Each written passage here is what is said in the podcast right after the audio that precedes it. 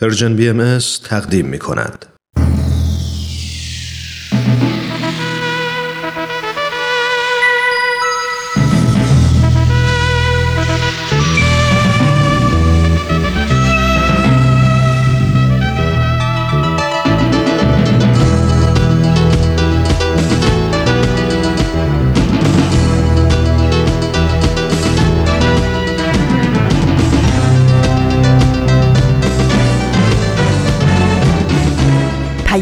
دوست.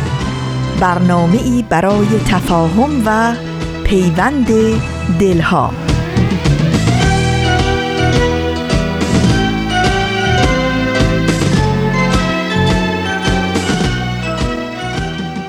درود صمیمانه ما از فاصله های دور و نزدیک به یکایک شما شنوندگان عزیز رادیو پیام دوست. امیدوارم در هر گوشه این دهکده زیبای جهانی در هر خانه و آشیانه که شنونده برنامه های امروز رادیو پیام دوست هستید تندرست و ایمن و شاد باشید و با دلگرمی و امید روز و روزگار رو سپری کنید.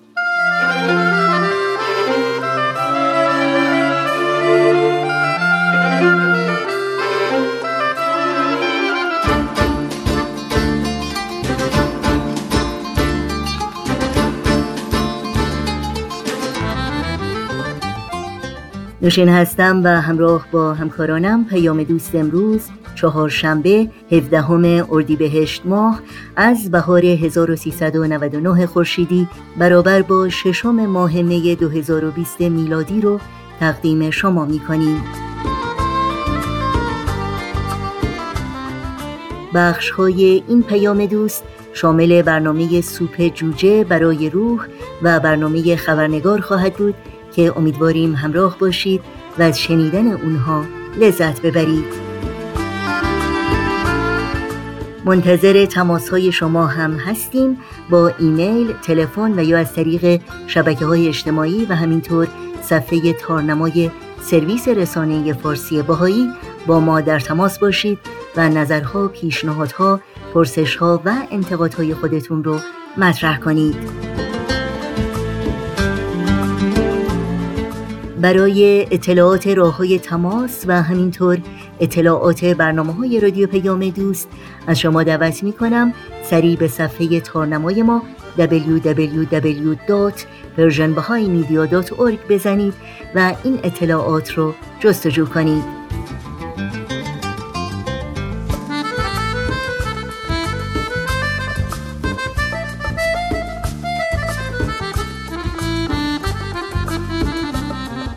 این صدا صدای رادیو پیام دوست با ما همراه باشید.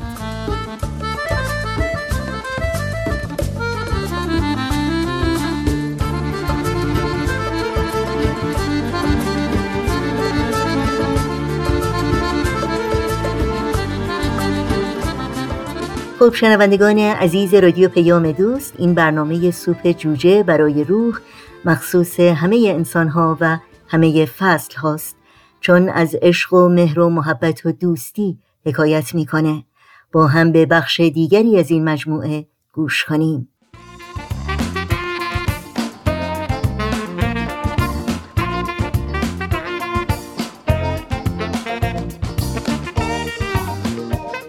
همراه های عزیز سلام. فکر می‌کنم که خیلی از شما با داستانهای الهام بخش سوپ جوجه آشنا شدیم مجموعه که میشنوید برگرفته از کتاب سوپ جوجه برای روح و ترجمه علی اکبر راستگار محمودزاده است.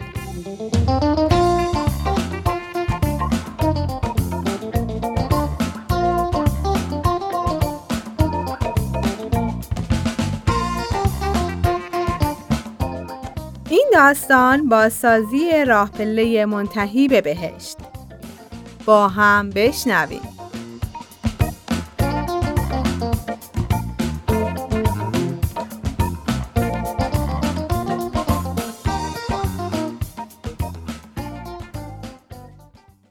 مدرسه‌ای که من می‌رفتم خارج از شهر و انتهای تپه‌ای که خونمون اونجا بود قرار داشت. برای رسیدن به مدرسه ناچار بودیم که از تعداد زیادی پله پرپیچ و خم و چوبی پایین بریم. من اون موقع ها به دفعات تعداد پله ها رو شمرده بودم. تعداد دقیق اونا الان یادم نیست ولی بدون شک بیشتر از 100 تا بودن. این پله ها به مرور زمان فرسوده شدن و چند سال پیش به کلی از بین رفتن. تا مدت ها بعد از شروع سال تحصیلی وقتی کلاس اول بودم به محض شنیدن زنگ تفریح میدویدم تو حیات مدرسه و از اونجا به پله ها خیره می شدم. مادرم وسط راپله های چوبی مثل کسی که تک و تنها توی استادیوم خالی نشسته باشه میشست و به من نگاه می‌کرد و به هم دست تکون می‌داد. این کار یه توافقنامه دو جانبه بین من و اون بود. چون من هیچ علاقه به مدرسه رفتن و دور شدن از خونه و مادرم نداشتم به خاطر همین مادرم این نقشه رو کشید. هر روز صبح چند ساعت بعد از رفتن من به مدرسه اون دست از کار می‌کشید و خودشو به پاگرد پله ها میرسوند. مادرم به هم قول داده بود که تو هر زنگ تفریح تا وسط پله ها پایین بیاد و به من نگاه کنه. اون همیشه می‌گفت عزیزم من میبینمت تو هم همینطور اینطوری هر دوتامون احساس خوشحالی و شادی می‌کنیم من همیشه با شنیدن صدای زنگ تفریح بی وقفه و با زور و هل دادن بچه ها خودم رو به زمین بازی مدرسه میرسوندم و بالا رو نگاه می‌کردم. مادرم همیشه اونجا بود. من روزای اول مدرسه بیشتر وقتی که برای بازی داشتم وسط زمین بازی وای میستادم و به مادرم نگاه می‌کردم و بهش دست تکون می‌دادم. اونم همیشه برای جواب دادن برام دست تکون می‌داد. بعد از یکی دو هفته کم کم وقت بازی کردن با بچه های دیگه فقط یکی دو بار به مادرم دست تکون می‌دادم. ولی هر از گاهی بالا رو نگاه می کردم تا از بودن اون مطمئن شم. اون همیشه اونجا بود. بعد از یه مدتی یه روز دیگه بالا رو نگاه نکردم. البته چیزی از اون روز یادم نمیاد ولی مادرم هیچ وقت اون روز رو فراموش نمی‌کنه. مادرم همیشه می‌گفت همه بچه ها این کارا رو می‌کنن. اونا بزرگ میشن. یه مرحله به یه مرحله دیگه ای میرن. تو یه لحظه آدم هم خوشحال می‌کنن هم ناراحت. من تا قبل از اینکه خودم صاحب فرزند نشده بودم متوجه حرفای مادرم نمی شدم. ولی حالا کاملا متوجه میشم. مادرم حتی بعد از اینکه من دیگه نیازی به بودن اون تو راه پله ها نداشتم هفته یکی دو بار اونجا می اومد و به من خیره می شد. اون فقط می‌خواست مطمئن شه که من چیزیم نیست. اون این کار رو مدام در مورد همه پله هایی که بعدها پیش رو داشتم انجام داد. دبیرستان، دانشگاه، کار تو شهرهای دور. اون همین رفتار رو در مورد پدرم، خواهر و برادرام، دخترای برادرش، پسرای خواهرش، خاله ها و داییا، نوه ها، دوستا، همسایه ها، حتی غریبه ها انجام می‌داد. مادرم سالهای سال اینطوری رفتار می‌کرد و همینطوری بود که بود.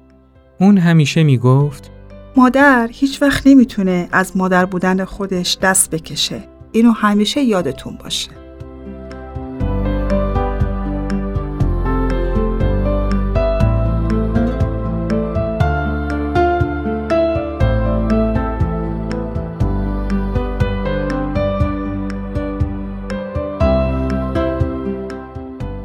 اخیرا مادرم مریض شد و تو بیمارستان بستری شد. یه روز از محل کارم باهاش تماس گرفتم. اون تو پنسیلوانیا بستری بود و دفتر کار من تو آریزونا بود. دیگه دیر وقت بود و اون می‌دونست که من دارم از محل کارم خارج میشم. الو بفرمایید سلام مامان خوبی؟ حالت چطوره بهتری؟ سلام عزیزم چطوری مامان جان من خوبم شکر خدا بهتر که نه. یه کمی درد دارم هنوز. دکترها و پرستارا میان بهم سر می‌زنن. خواهرتم اینجاست. فعلا شکر خدا یه نفسی میاد و میره. خوبم. نگران نباشید. تو خوبی؟ خانمت بچهات همه خوبن؟ بله مامان مرسی. ما همه خوبی دکترها چی گفتن؟ جواب آزمایش چطور بود؟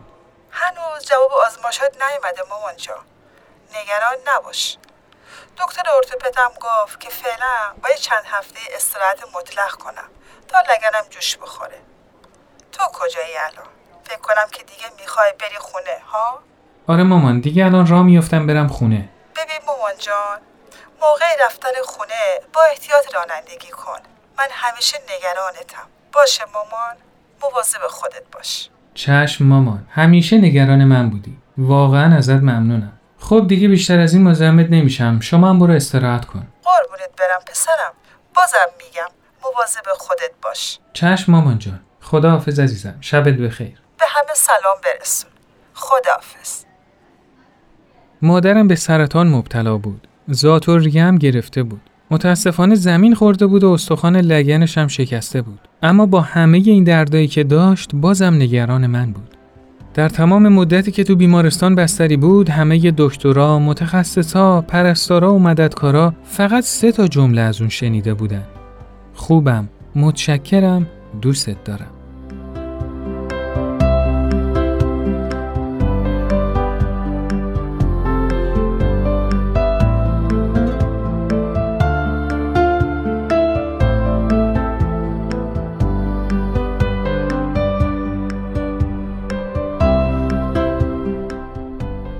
خودم رو با هواپیما به پنسیلوانیا رسوندم تا کنار مادرم باشم.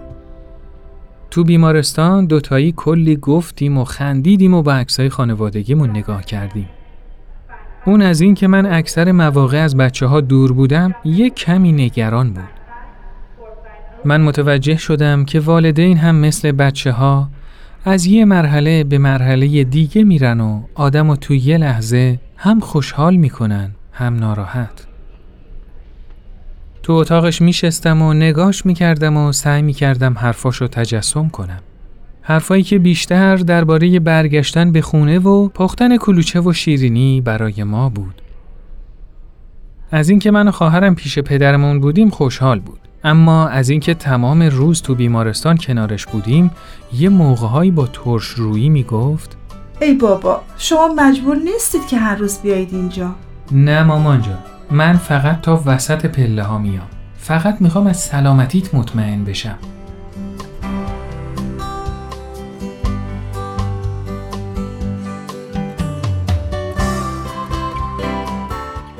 یه روز بین زنگ تفریح بود که اون دیگه بالا رو نگاه نکرد. هفته گذشته تو مراسم تدفینش قلم ناپخته من ثابت کرد که توان بازگویی زندگی پربار و پر از ذوق و نبوغ مادرمو ندارم. اون کاری که تونستم انجام بدم این بود که خیلی ساده و ناپخته این پیام کوتاه و سه جمله ای رو براش تکرار کنم. خوبم، متشکرم، دوست دارم. مادرم البته که اونجا بود. اون صدای منو میشنید. نیازی نیست که پیامم رو دوباره تکرار کنم. می‌دونید اون همچنان نگران منه.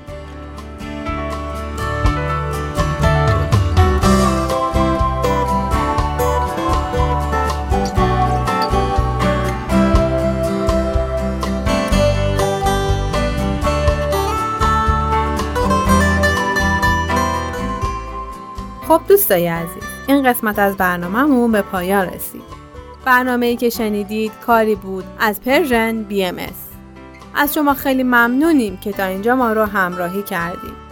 تا برنامه بعد خدایا رو نگهدارتون.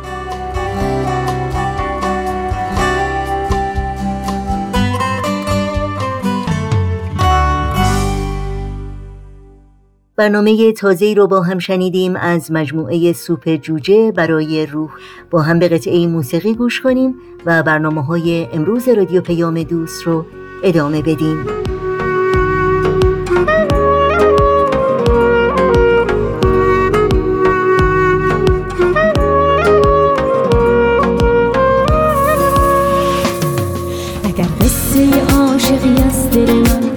نگاه رو یاور من همه خستگی من از رنج سفر به سرای نگاه تو با تو به سر نشود. اگر آخر جاده هجرت ما به سیاهی نشیند الفت ما به فنا می‌روم به فنا. اگر یاور و همدم من نشد به دلم دمی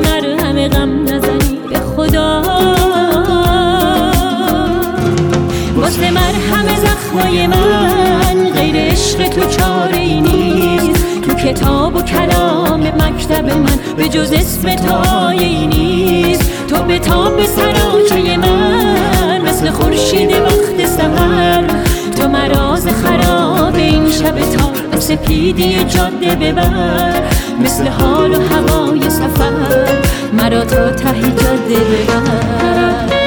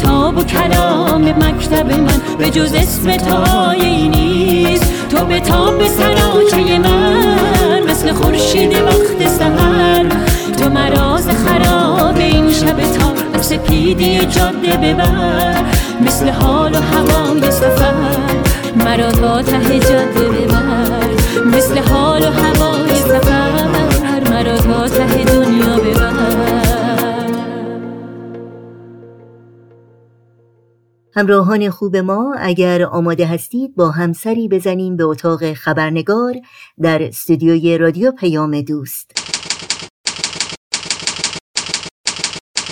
خبرنگار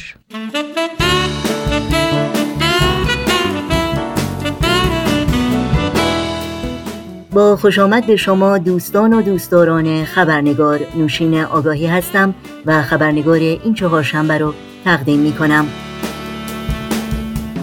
قبل از اینکه به بخش گزارش ویژه برنامه امروز بپردازیم و با میهمان این هفته خبرنگار به گفتگو بنشینیم با هم نگاهی گذرا داشته باشیم به پاره از سرخطهای خبری در برخی از رسانه های این سو و آن سو و فراسوی ایران زمین. اجرای حکم تبعید دوازده تن از درابیش گنابادی بعد از تحمل دو سال زندان نرگس محمدی فعال حقوق بشر زندانی در زندان زنجان در پنجمین سال روز زندانی شدنش در نامه از وضعیت اسفناک زنان زندانی می نویسد و می گوید سال دیگری از حبس ظالمانه خود را آغاز می کنم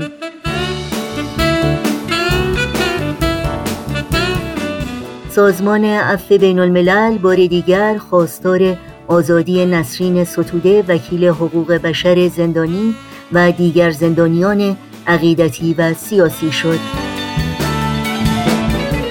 و از خبرهای خوب این که از طرح معبد محلی در شهر بیهار شریف در کشور هند رونمایی شد. این دومین معبد بهایی در کشور هند است. دیگر معبد بهایی در شهر دهلی نو در کشور هند به نیلوفر آبی شهرت یافته. در مورد طرح معبد جدید می‌تونید در سایت سرویس خبری باهایی news.persian خط فاصله اطلاعات بیشتری رو جستجو کنید.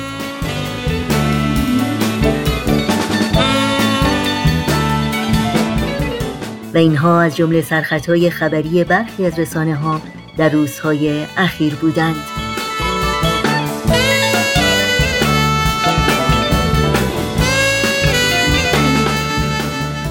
و ما شرایط خاص ناشی از شیوع بیماری مرگبار ویروس کرونا بیش روزمرگی زندگی همه افراد جامعه چه فردی چه جمعی رو از لحاظ مختلف تحت تاثیر قرار داده و از این رو بسیاری از خانواده ها به علت کاهش منابع اقتصادی بسته شدن مدارس و ساعات طولانی در قرنطینه خانگی مجبور شدند که تغییرات فاحشی رو در کانون خانواده به وجود بیارند و نوع تازه‌ای از روزمرگی و امور زندگی رو برنامه ریزی کنند. تأثیرات موقت یا طولانی مدت این شرایط بر روی کودکان نیز موضوع گفتمانهای تازه است در رسانه ها و در میان کارشناسان و صاحب نظران. پیرامون این موضوع گفتگوی کوتاهی داریم با خانم بهاره اردستانی پژوهشگر فلسفه و مهندس برق و کارشناس علوم کامپیوتر که در مورد پاره ای از تاثیرات بحران پندمیک کرونا بر خانواده کوچکی که شامل یک کودک پنج ساله هم میشه تجاربی رو با ما سهیم میشند پس با هم به خانم بهاره اردستانی خوش آمد بگیم و گفتگوی امروز رو آغاز کنیم.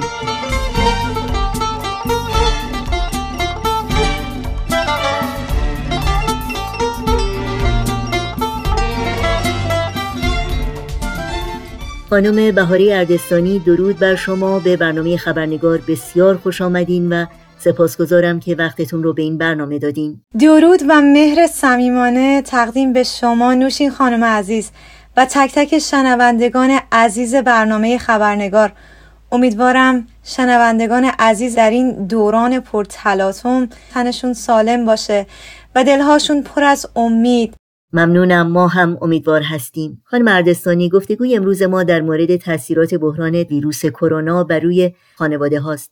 پس بگذاریم با این پرسش آغاز کنم که خانواده شما با این شرایط خاص چگونه سر می‌کنه و در این راستا چه تغییراتی رو به وجود آوردین؟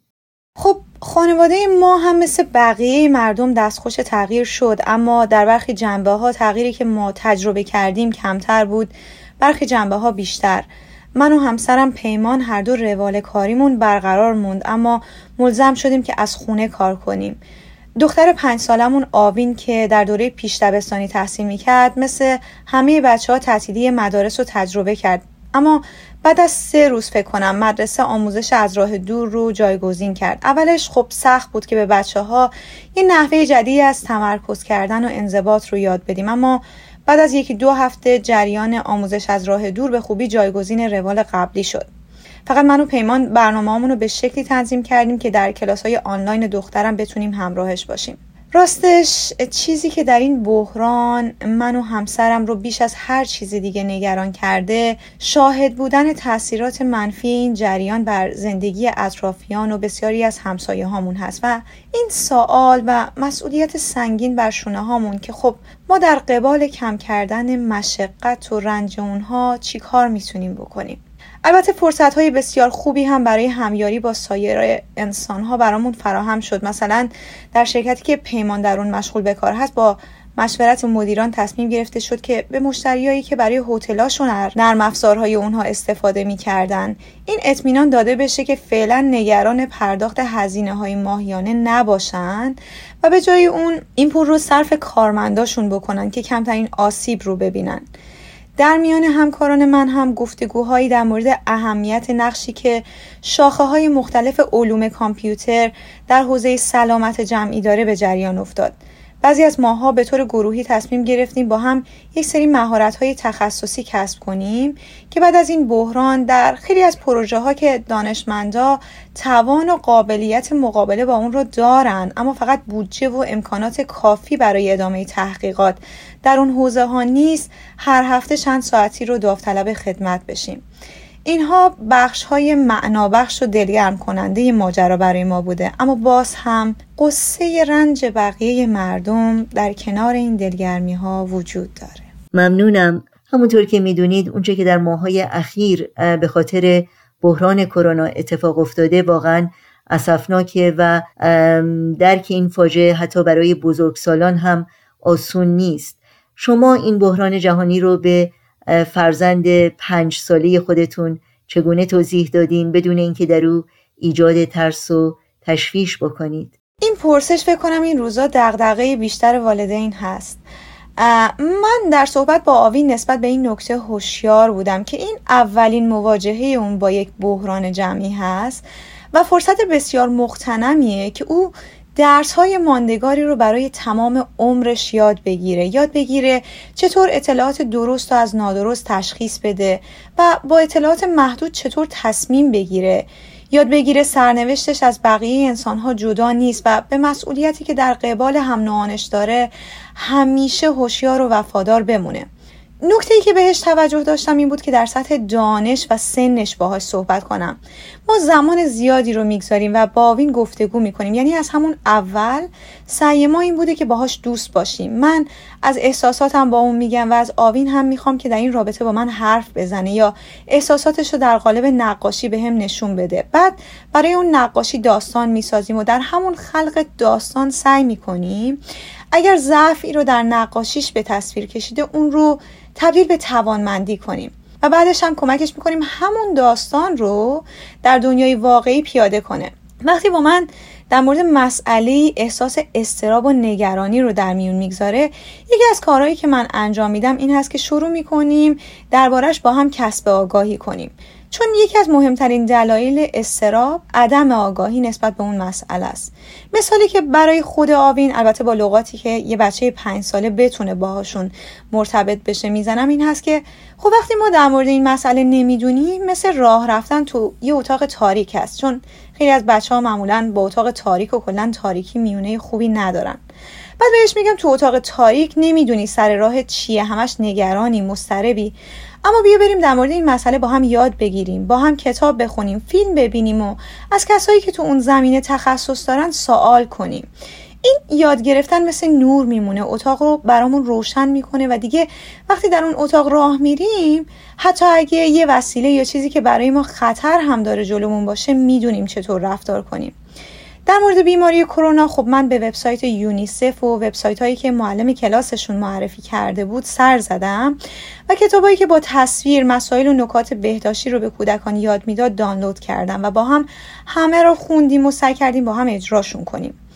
شروع کردیم در مورد ویروس ها و بیماری های همگی فیلم هایی که برای بچه ها هم مناسب باشه با هم ببینیم. الان اون با اینکه پنج سال سن داره به خوبی در مورد ویروس ها و نحوه رشد و تکثیرشون می‌دونه. و اینکه با هم در مورد مسئولیت هایی که در مورد دیگران داریم صحبت کردیم و اینکه الان ما چیکار می‌تونیم بکنیم و سعی کردیم پیشنهادات آوین رو در مورد کودکان هم و کمک به اونها اجرا هم بکنیم. با آشنایی کمی که از خانواده شما دارم باید بگم دختر شما واقعا یک شاهکاره. منظورم از نظر عشقی که به حیوانات و طبیعت داره.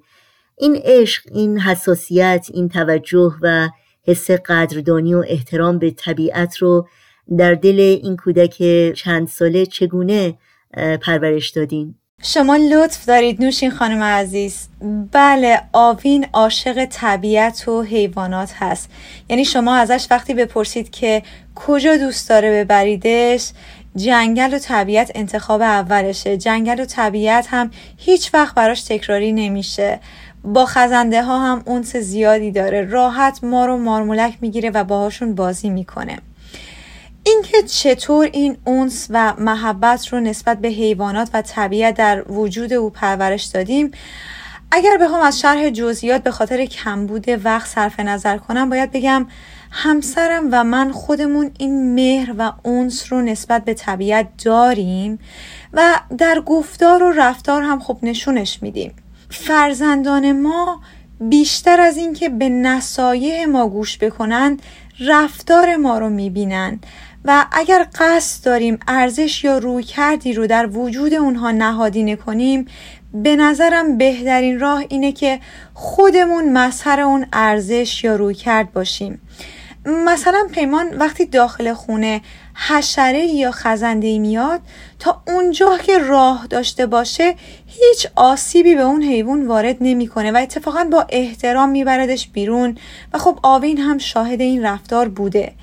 مسئله مهم دیگه در مورد آوین نسبت به طبیعت آگاهی هست که ما سعی کردیم در این چند سال نسبت به طبیعت و دنیای پیرامونش کسب کنه. من باور دارم که آگاهی قوام بخش مهر و عشق و حتی موجد اون هست. آوین علاقه زیادی به تماشای مستندهای حیات وحش و برنامه های مربوط به طبیعت داره.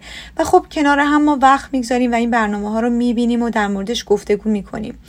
در یکی از این برنامه که خیلی دوست داره مجری برنامه هر دفعه در مورد یک حیوانی دست به تحقیق و کاوش می‌زنه. بعد حتی اگه خطری براش ایجاد نکنه اجازه میده اگر اون حیوان مثلا خزنده هست و نیش می‌زنه نیشش بزنه و بعد شروع می‌کنه با خنده و آرامش احساساتش رو شرح بده و مثلا بگه در پوست دستش چه تغییراتی داره رخ میده و اینها رو ثبت می‌کنه.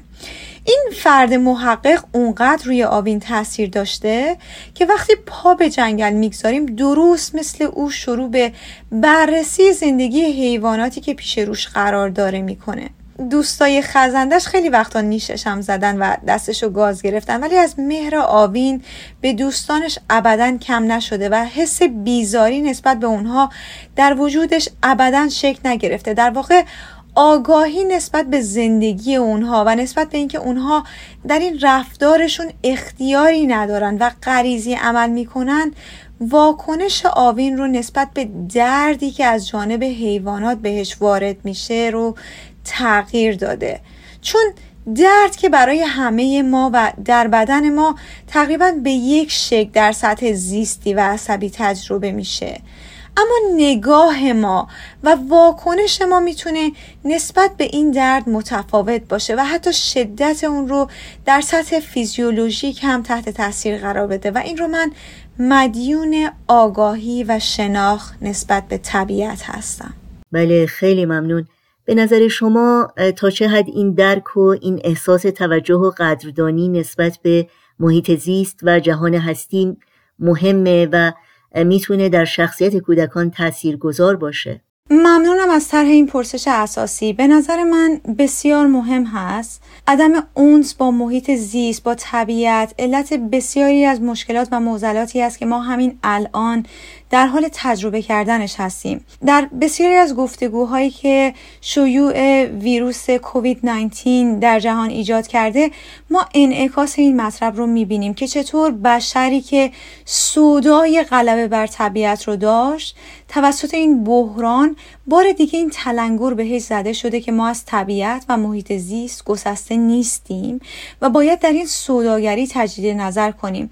و کدوم نقطه برای شروع بهتر از خودمون و فرزندانی که آینه و منعکس کننده ما و ارزش هامون هستند در مورد تاثیرش بر شخصیت کودکان می‌تونم بگم تاثیر کاملا مستقیم و اساسی بر رشد و نهادینه کردن معلفه های شخصیت سالم در کودک ما رو داره. کودکی که زبان بدون خشونت و سوه رو نسبت به طبیعت از دوران طفولیت میآموزه همین زبان رو در ارتباطش با انسانها هم به کار خواهد گرفت.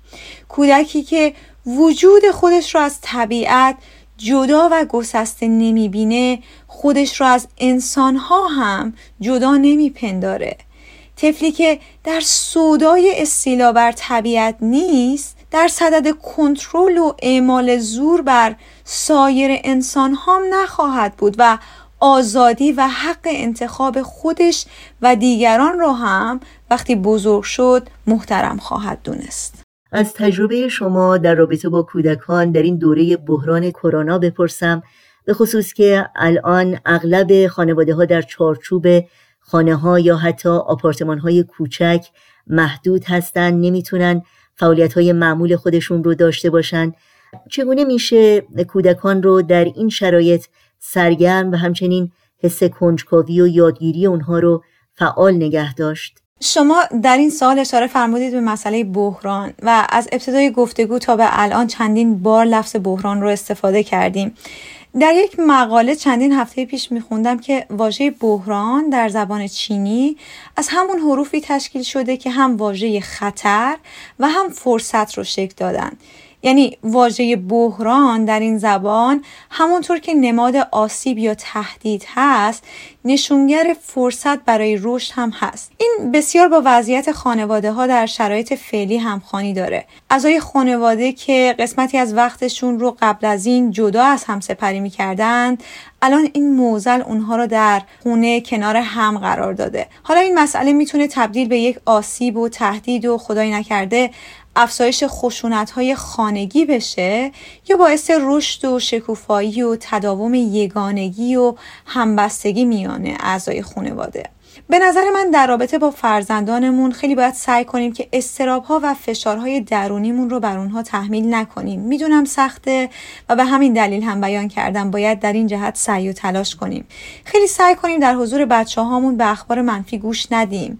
خیلی وقتا بی که متوجه باشیم این اخبار می‌تونه فرزندان ما رو دچار آسیب های روحی و روانی دراز مدت بکنه یعنی حتی خیلی وقتا این جریان به نظر من به نفع خود ما هم نیست و روی رفتار ما با سایر اعضای خانواده تاثیر می‌گذاره.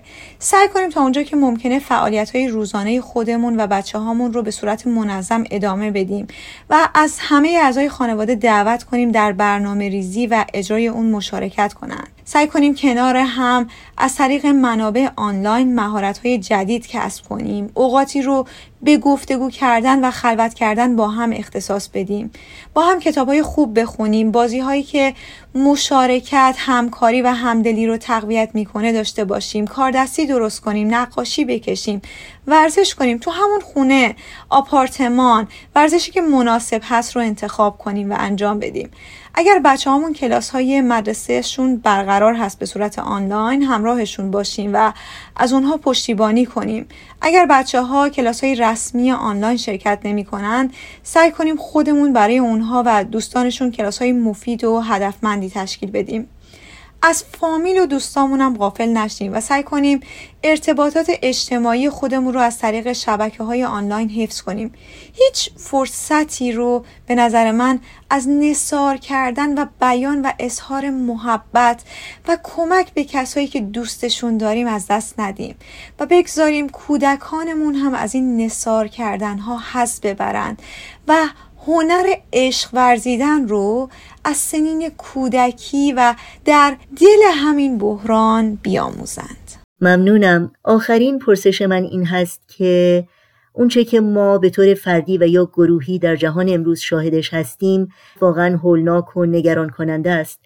اما میشه گفت که حس خوب امید همچنان در قلوب همه انسان ها کم و بیش زنده است. چه چیزی امید شما رو زنده نگه میداره؟ ممنونم از این سال. اجازه بدید برگردیم به واژه بحران. تو دنیای مهندسی وقتی می‌خوان ضعف و ایرادای یه سیستم رو بشناسن به اون سیستم استرس یا شوک وارد می‌کنن یا به عبارت اون سیستم رو دچار بحران می‌کنن. در حوزه علوم انسانی هم همینطوره. البته با سیستمی طبیعی و خداگاه مثل جامعه انسانی نمیشه رفتاری مثل سیستم مکانیکی داشت. ولی میشه جامعه انسانی رو هم تو شرایط بحرانی مورد مطالعه قرار داد و نقاط ضعفش رو شناسایی کرد. اما یه نکته مهم این هست که یه سیستم تحت استرس فقط ضعفاش نشون نمیده. سیستم قابلیتاش هم تو این شرایط به خوبی ظاهر میشن. خب اخبار و شبکه های اجتماعی پر هست از صحبت ها در مورد نقاط ضعف سیستم جامعه انسانی در مواجهه با این بحران. چیزی که به نظر من کمتر بهش توجه شده قابلیت هایی است که این سیستم و اجزای اون ظاهر کردن. این به این معنا نیست که من می‌خوام ضعف را انکار کنم. خیر من هم واقف هستم که ما به قول دکتر سلطانی همه انگار سوار یک کشتی نوعی هستیم که دستخوش طوفان شده و هر لحظه ممکنه بشکنه. خیلی از چیزایی هم که دور برمون اتفاق میفته و میگذره هر لحظه داره به ما میگه که مرگ به اندازه دست دادن با یه انسان دیگه به ما نزدیک شده. ما تو این لحظه تو شرایطی قرار گرفتیم که اگه دقت نکنیم می‌تونیم هم مقتول و هم قاتل انسان دیگه ای باشیم. اما در کنار این ضعف و نگرانی ها نباید انسان چشمش رو به روی روزنه های امید ببنده. به نظر من این درد مشترک که الان همگی با هم فریادش می‌کنیم باعث شد ترمز این قطار پرشتاب جامعه انسانی کشیده بشه و ما خلوت گم شدهمون رو دوباره پیداش کنیم. یه بار دیگه به خودمون به ارزشامون به رابطمون با طبیعت فکر کنیم و به آدمایی که تو شرایط بظاهر عادی قبل از کرونا زندگی به مراتب اسفبارتر رو تجربه می‌کردن. این خلوت کردن با خودمون و فکر کردن به مسئولیت هایی که در قبال سایر انسان ها داریم بسیاری از انسان ها رو به فرا رفتن از خودشون و خانواده و هویت ملی و قومی و دینیشون به سمت هویت جهانی سوق داده. ما پزشکان و پرستارانی رو می‌بینیم که جانشون رو برای کمک به سایر انسانها در طبق اخلاص گذاشتن. این فرار رفتن از خود محدود به دایره کادر درمانی نبوده. ما این روزا تو شبکه های اجتماعی نانوایانی رو دیدیم که برای نیازمندان نان مجانی تهیه کردن. آدمایی رو دیدیم که از خواب شبشون گذشتن و برای بچه های کار ماسک و غذا تهیه کردن. اون مادری رو دیدیم که با گویش شیرین کردی با اون که تنها ممر درآمدش اجاره بهایی بود که دریافت می‌کرد به افرادی که تو منزلش سکونت داشتن پشت تلفن می‌گفت که نگران اجاره خونه نباشید. ما در این رنج باید پناه هم باشیم. همین ماه پیش بود که از طریق دانشگاه برکلی مطلع شدم که 50 تا داوطلب دانشجو و محقق از طریق بهرهگیری از دانش روباتیک در عرض فقط چند روز یه آزمایشگاهی که توانایی اون رو داشت که روزی هزار تا تست کووید 19 رو پردازش کنه آماده بهره برداری کردن. از این نمونه ها در اخبار دانشگاه زیاد هست. وقتی با برخی از افرادی که در این پروژه داوطلب بودن که اتفاقا عقاید و دیدگاه ها و باورهای متفاوتی هم داشتن طرف صحبت شدم انگیزه و نیت اونها اشک شوق رو از چشمای من سرازیر کرد. چیزی که اونها رو به فرار رفتن از خودشون و منافع شخصیشون سوق داده بود یه حس پیوند با کل عالم هستی و اینکه انگار الان به تعداد انسانهایی که درد و رنج و از قامتشون پاک می‌کنند وجودشون اتصاب پیدا می‌کنه بود. راستش من فکر می‌کنم تا وقتی هستیم نفس می‌کشیم می‌تونیم لذت اندیشیدن و عشق ورزیدن رو تجربه کنیم.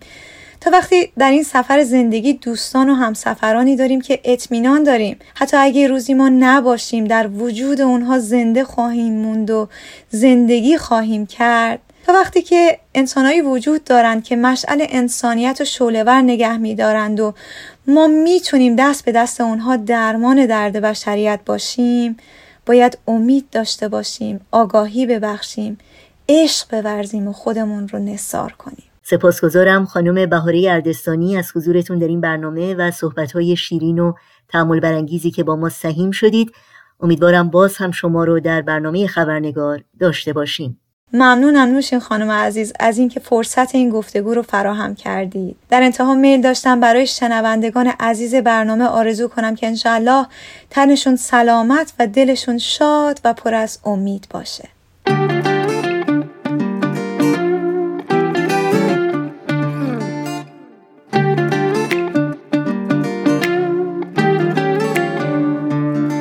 تو طول روز تو دل شب قدم به قدم. با حال بد یا حال خوب رو به شمال و جنوب با پای لخت رو زمین سفت. دندونم به هم چفت. با مشت گره کرده. می‌کنم غم رو خفت. گرده را رسید. تک به تک بالا مچید بری باز پرده رو ودم نوبت منم رسید. حالا که پرواز مال منه آواز مال منه. حالا که هر چی سحنه و نقش منو صدا می‌زنه. تو هم دست تو بده من. بده من. ما تا روحی توی تن تو هم دست تو بده من. بده من ما تا روحی توی تن توی تن تو هم دست تو بده من. بده من ما تا روحی توی تن